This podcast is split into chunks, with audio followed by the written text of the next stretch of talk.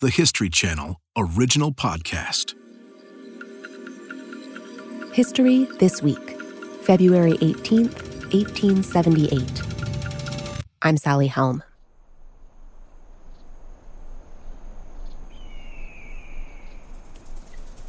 A warm winter evening in the New Mexico Territory. A group of men is leading their horses along a mountain trail. They don't know that they're riding into danger. But they do know that danger is never that far away.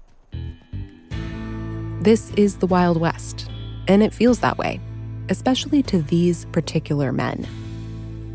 They're in the middle of a brewing conflict down in a nearby town and they know it could turn ugly. In fact, on this day, the leader of these men, John Tunstall, turns to one of his friends as they ride, and he says, Robert, old fellow. He's British, you can imagine a British accent.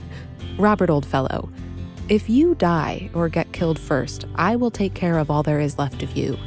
You will do the same for me, won't you? And his friend says, Yeah, don't worry, I will. Suddenly, a flock of turkeys rises up on the side of the road. The perfect opportunity for a hunt.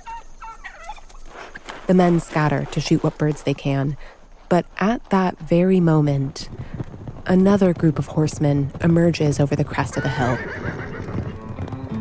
According to letters written at the time, the Brit, John Tunstall, rides towards the approaching men. He knows they aren't friendly, but he seems to think he can negotiate and they call out to him, telling him that he won't be hurt. But then, almost immediately, they draw their guns and shoot him right through the chest. And then the head, for good measure. They even shoot his horse. It is a brutal murder. One witness wrote that Tunstall was killed in cold blood. The other men, just off the trail hunting turkey, watch the whole scene unfold. Included in their number is a future notorious outlaw, Billy the Kid. And as Billy and the others stand over Tunstall's corpse, they vow to avenge their boss's murder. Over the next five months, as much as a quarter of the county's population will be killed.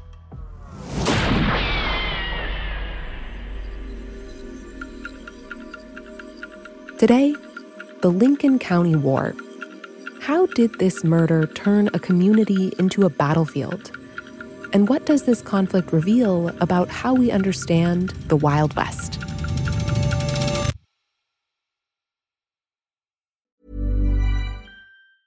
Hey, I'm Ryan Reynolds. Recently, I asked Mint Mobile's legal team if big wireless companies are allowed to raise prices due to inflation. They said yes. And then when I asked if raising prices technically violates those onerous two year contracts, they said, What the f are you talking about, you insane Hollywood ass?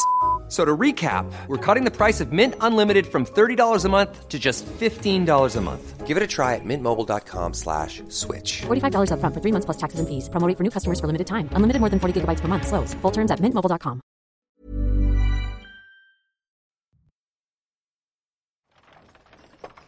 John Tunstall arrives in New Mexico territory as a 24-year-old looking to make his fortune. He even compares the territory to California just before the gold rush. He's expecting a land of opportunity. This kid doesn't have a clue what he's getting into. Paul Hutton is a history professor at the University of New Mexico. He's lived there for over 40 years, so he knows a thing or two about the place. Tunstall, on the other hand, does not. He's pretty horrified when he steps off his buggy in isolated Lincoln, New Mexico. It's dirty, it's miserable. It is lousy, as they used to say. That simply means that when you try to sleep, the bed bugs come marching out. From the start, this Englishman was out of place. He is highly cultured, he's arrogant. He is backed by his father, who has considerable means. He has, um, it would seem, relationships with other men. And all of this sets him apart as a dandy from the rest of the hard nosed settlers out in Lincoln County. Those settlers are mostly white men who moved out west after the Civil War. But there are also people who have lived in Lincoln County much longer, like the Mescalero Apache, who had lived on the land long before their reservation was formally established in 1873, and Hispanic settlers from Europe and from south of the border. Back in the 1870s, New Mexico isn't a state, but a territory. It's isolated, disconnected from the rest of the country. The forces of law and government that do exist are all deeply, deeply corrupt. Guns are everywhere, and alcohol is cleaner than water. So there are a lot of people walking around, kind of drunk, probably armed, ready to shoot. Well, if you're walking down the streets of Lincoln, New Mexico in 1879, you were on the most dangerous street in the United States of America. Just simply to travel from point A to point B puts you at risk. There's no law. For these new settlers, that's kind of part of the appeal. They're not living out here because uh, they love the climate, although it is the land of enchantment. They're out here to make their fortunes, and they're determined to do so. Tunstall is one of those men. And while he may have been naive about the workings of the Wild West, he does show up with a plan. And when he steps out of his buggy onto that street in Lincoln County, he is looking right at it. Among small mud adobe buildings, alongside a very large number of saloons, is one bigger, more prominent building. It's known as the House.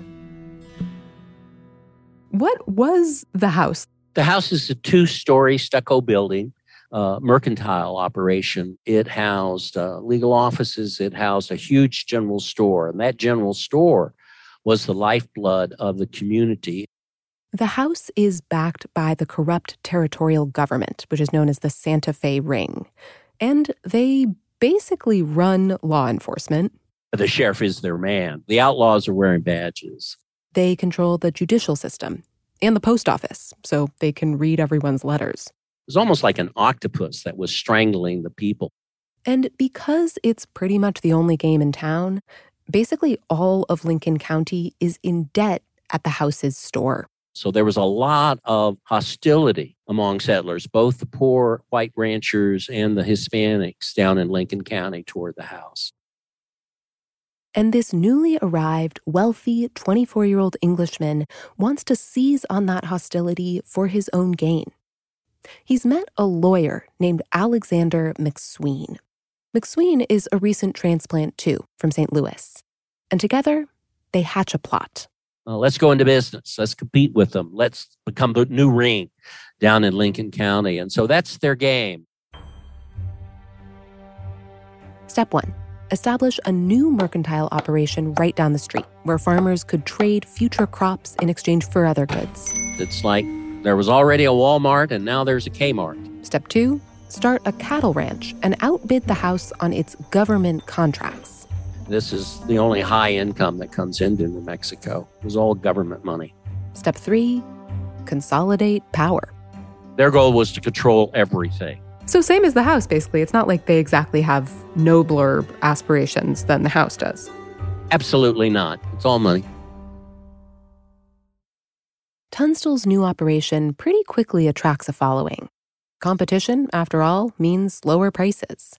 And many of the younger guys in town are fascinated by Tunstall himself. Kind of worship him. They kind of feel that, you know, he his breeding, his intellect is so far above uh, what they have that he's sort of a towering figure to them.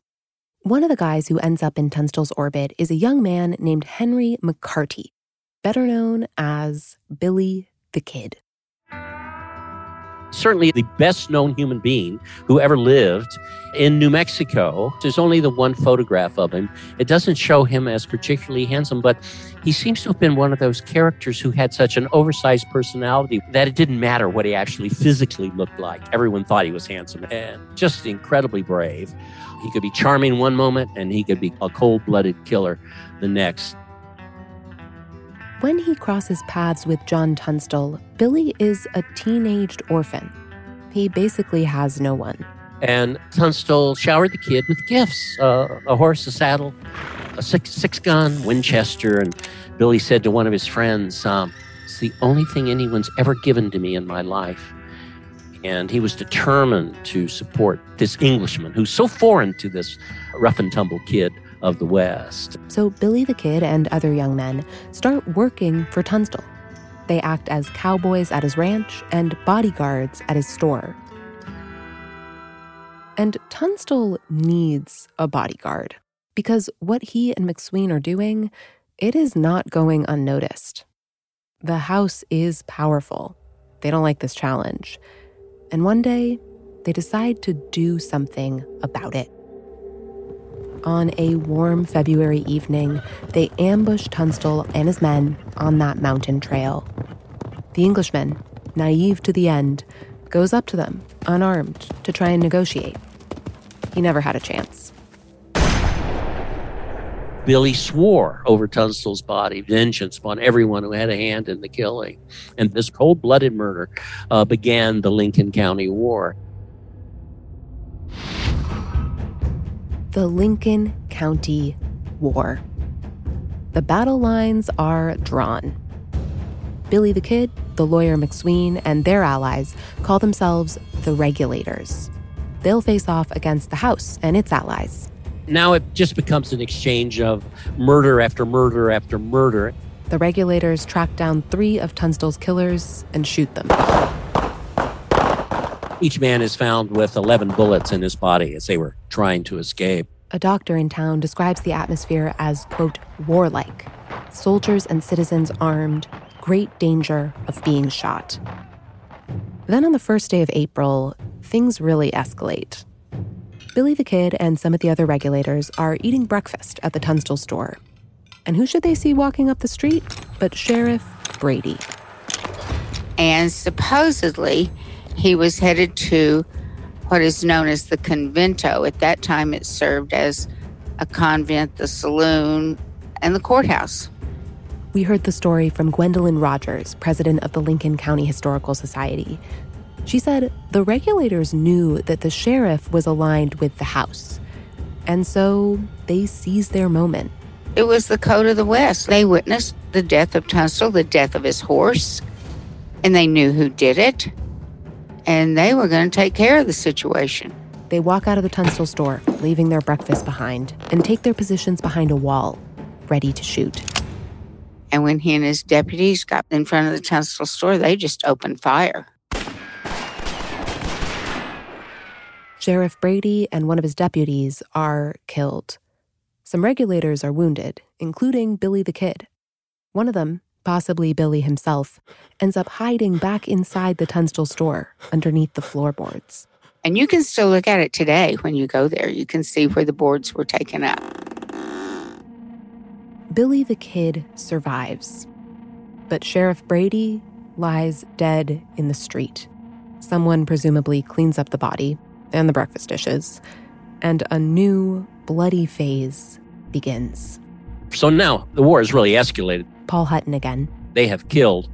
He might be corrupt, but he is the legal sheriff of Lincoln County. So they have really put themselves outside the law by this action. The next day, there's a shootout that leaves one houseman mortally wounded and one regulator dead. A few weeks later, there's another attack that leaves a houseman with his ankle shattered and, quote, quite a slice of ham torn off his leg. You've only got a few hundred people in the whole area, for heaven's sake, and the body count is really building. It's just gunfire all the time. Finally, by July, the lawyer McSween decides enough is enough. It's time for the regulators to face off against the House directly. McSween decides just to have a showdown, and this sets up what becomes known as the five day battle. The five day battle. A colonel at a nearby army fort writes of this time in Lincoln County. The town is at present in a perfect state of war.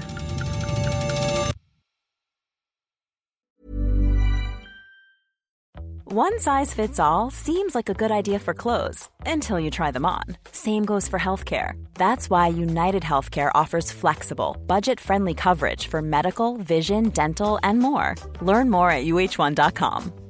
Planning for your next trip? Elevate your travel style with Quince. Quince has all the jet setting essentials you'll want for your next getaway, like European linen, premium luggage options, buttery soft Italian leather bags, and so much more And it's all priced at 50 to 80% less than similar brands. Plus, Quince only works with factories that use safe and ethical manufacturing practices. Pack your bags with high-quality essentials you'll be wearing for vacations to come with Quince. Go to quince.com slash trip for free shipping and 365-day returns.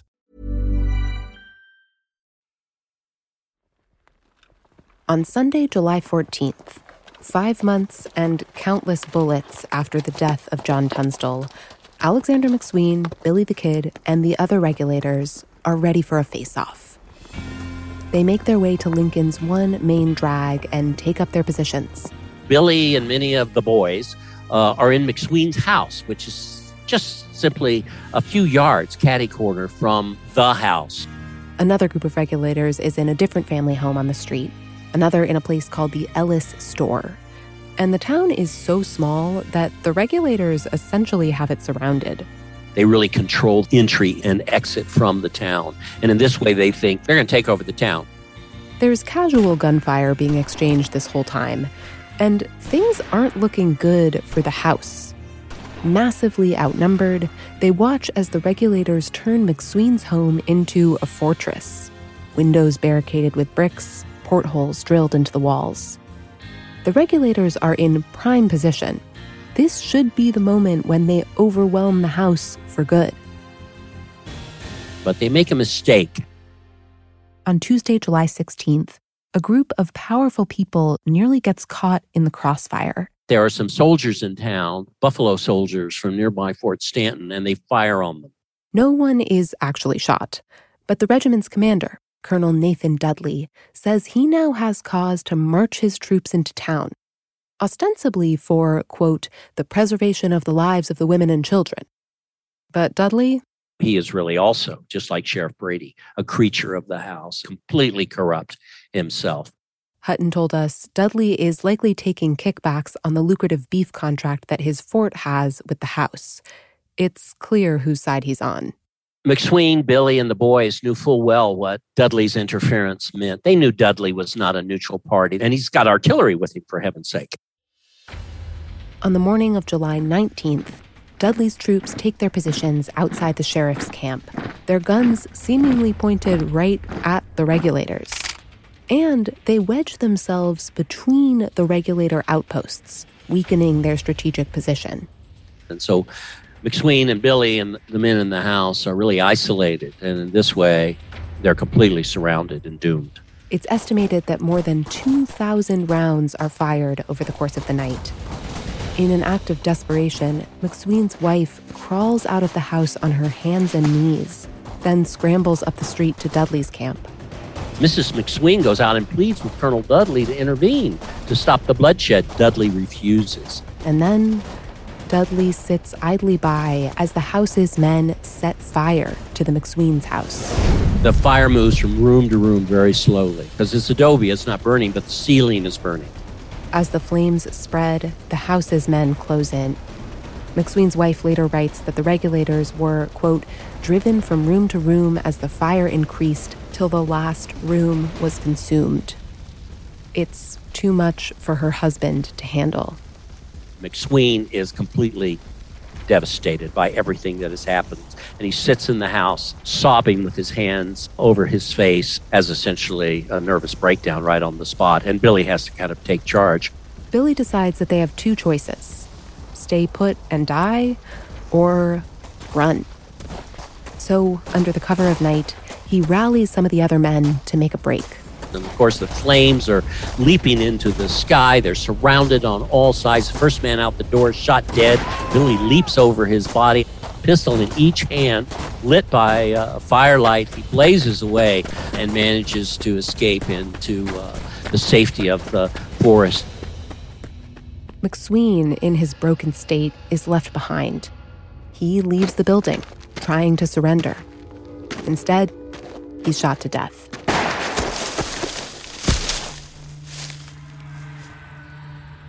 McSween's body, as well as those of the others killed alongside him, um, were just left there.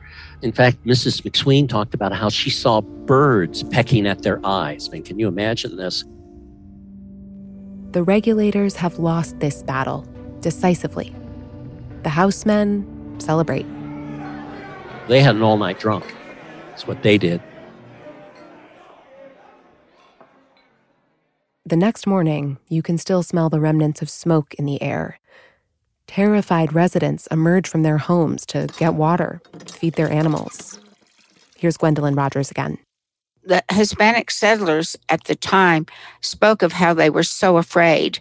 You know, this went on for days, and that their children were crying because they couldn't even go out and milk the cow. There was that much gunfire. The entire town has become a casualty of a war fought between two sides, each driven by greed. Maybe it was a war without heroes. Maybe it was a war between two corrupt sides. And maybe it was an example of the incredible corruption in the West at the highest levels. The five day battle is over, and the Lincoln County War is winding down. But the legend of Billy the Kid has just begun. He's one of the only regulators not offered amnesty for his actions. So he tries to negotiate with the new territorial governor, a man named Lew Wallace, who's come to clean up New Mexico's corruption. The kid even agrees to testify against the leader of the House in exchange for a pardon. Even though this is a death sentence to do this, Billy holds up his end of the bargain and testifies. But Wallace, meanwhile, is busy writing his novel, Ben Hur, which he finishes, and then he's off to the east on a book tour. He hated being in New Mexico to begin with. And so he reneges on his pledge of a pardon for Billy. instead, Wallace publishes a warrant for the kid's arrest. Somebody was going to pay, and they said, okay, we'll just make it the orphan cowboy. Gwendolyn Rogers again. He's been a thorn in everybody's side since the get go, and we'll just put an end to this.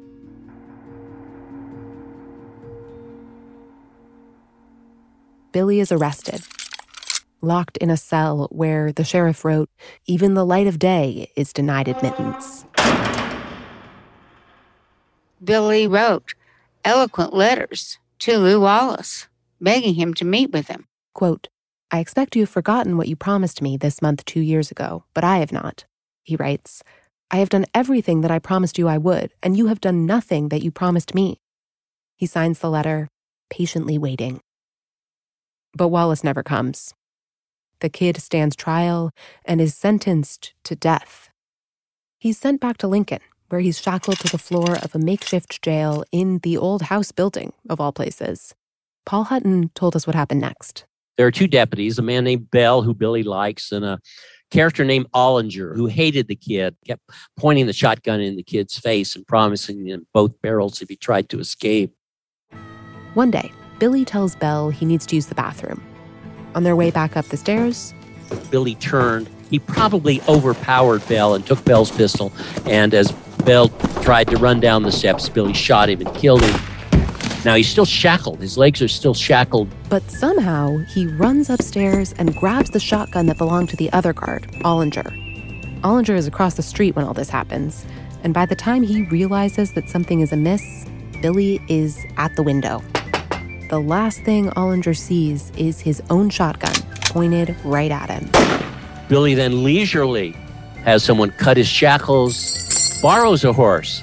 He, in fact, promises to send the horse back as he rides out of Lincoln and into legend because this is the escape is so incredible.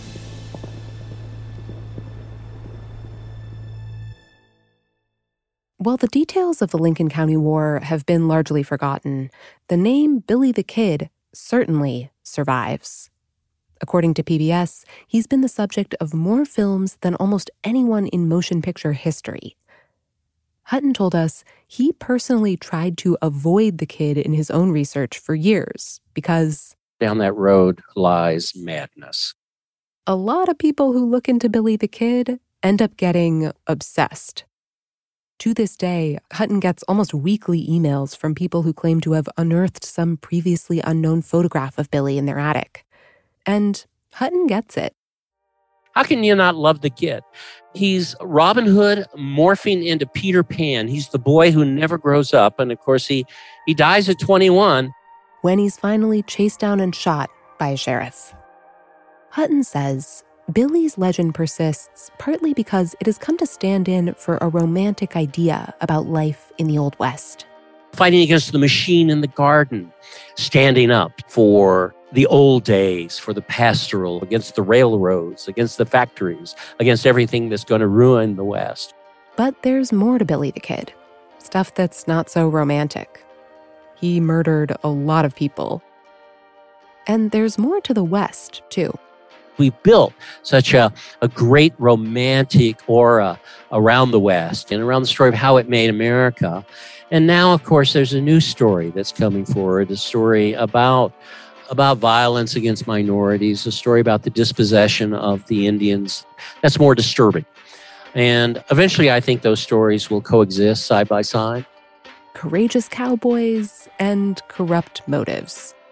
Defending honor, driven by greed. Everyone fighting for their own vision of freedom or fortune. A messy picture of the real Wild West.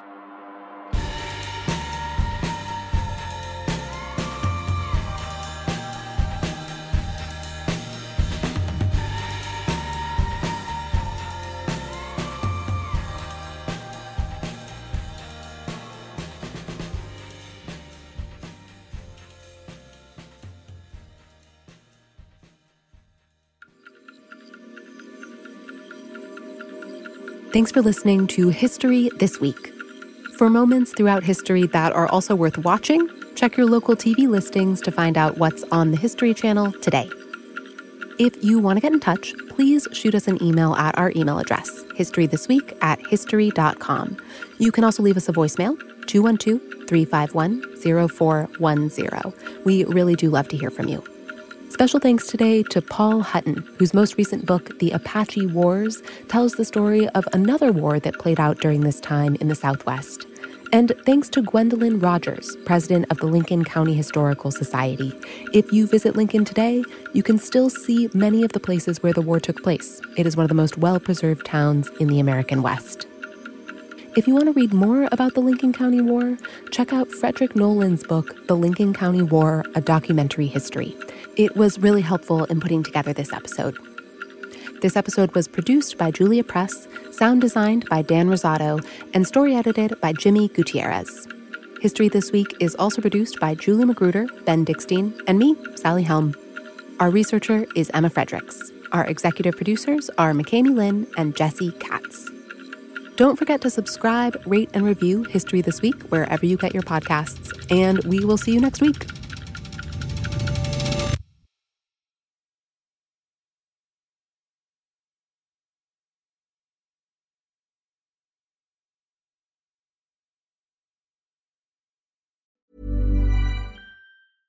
Selling a little or a lot? Shopify helps you do your thing however you cha-ching. Shopify is the global commerce platform that helps you sell at every stage of your business. From the launch your online shop stage to the first real life store stage, all the way to the did we just hit a million orders stage.